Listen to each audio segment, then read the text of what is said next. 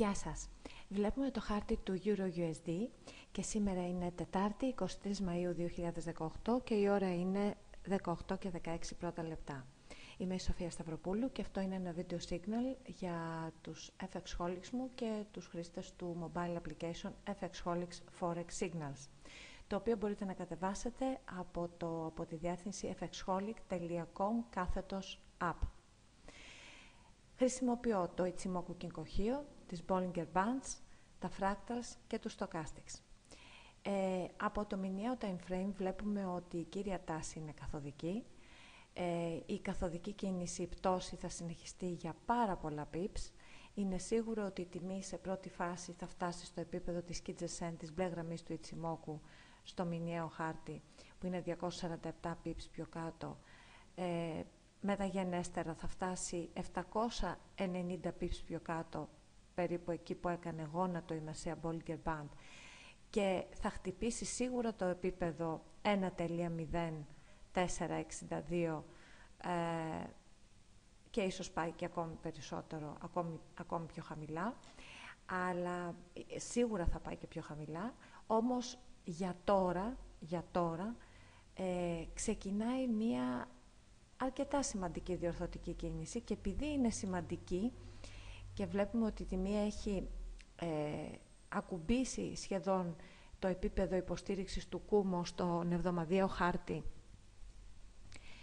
Ε, και θα επιχειρήσει να κάνει μία στροφή ε, στον ημερήσιο ε, και μία διόρθωση έστω και μέχρι τη μεσαία Bollinger Band πριν συνεχίσει.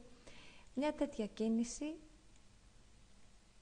ε, που είναι της τάξης των 140 pips από το σημείο που η ε, ανωδική διόρθωση θα είναι στατιστικά σημαντική, δεν είναι καθόλου αμεληταία.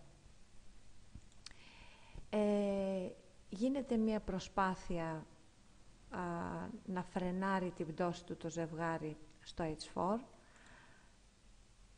Ε, είναι πιο εμφανής η προσπάθεια στο H1 ε, με, με κριτήρια μετάλλαξης του κούμο ε, βλέπουμε ότι η τιμή μετά από το πτωτικό μπέρις κούμο δημιούργησε μία νησίδα μπούλης κούμο, flat και μπούλης ε, τώρα πάει να, να ολοκληρώσει την νησίδα flat και μπέρις και μετά θα κάνει μία απόπειρα να δημιουργήσει ένα ανωδικό ε, μπούλι σκούμο ε, και όλα αυτά στο H1.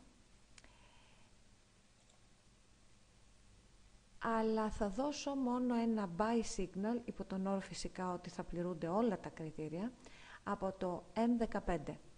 Ξέρω είναι μικρό time frame, αλλά ε, εάν πληρούνται τα κριτήρια θα δώσει μια ωραία κίνηση και είναι κρίμα να την πάρουμε από ένα μεγαλύτερο και να χάσουμε το μεγαλύτερο μέρος της ε, επειδή ακριβώς είναι διορθωτική.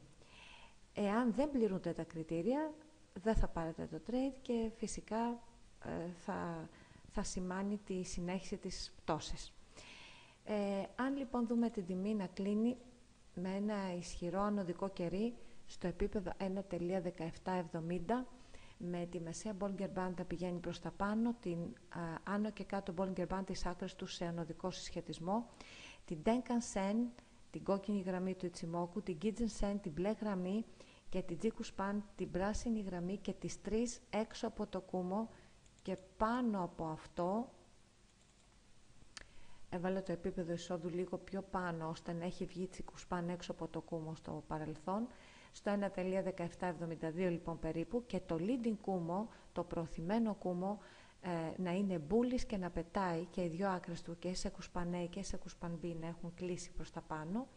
Ενώ τώρα είναι bearish ε, όταν δούμε λοιπόν όλα αυτά αγοράζουμε στο 1.1772 τοποθετώντας το stop loss κάτω από το κούμο, κάτω από την κάτω Bollinger Band και κάτω από το χαμηλότερο κάτω fractal στο, στο επίπεδο 1.1683 αυτό σημαίνει ότι το ρίσκο εισόδου είναι 89 pips και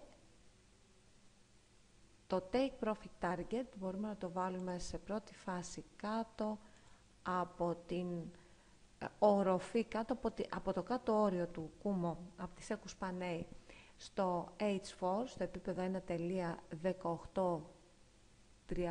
1.1838, πηγαίνοντας για κέρδη της τάξης των 65 pips. Ε, και το δεύτερο μπορούμε να το βάλουμε στο 1.1904 όπου είναι η μεσαία Bollinger Band στον ε, ημερήσιο χάρτη. Θεωρητικά μπορούμε να τολμήσουμε και να βάλουμε και ένα τρίτο take profit target στο επίπεδο 1.1951. Θα έλεγα όμως να παραμείνουμε είτε στο 1 είτε στο 2. Είναι καλύτερες επιλογές.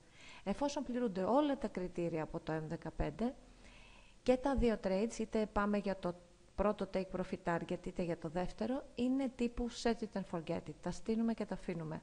Δεν κάνουμε stop loss trailing, δεν πειράζουμε καθόλου το trade. Ευχαριστώ πάρα πολύ που παρακολουθήσατε το βίντεο. Καλά pips!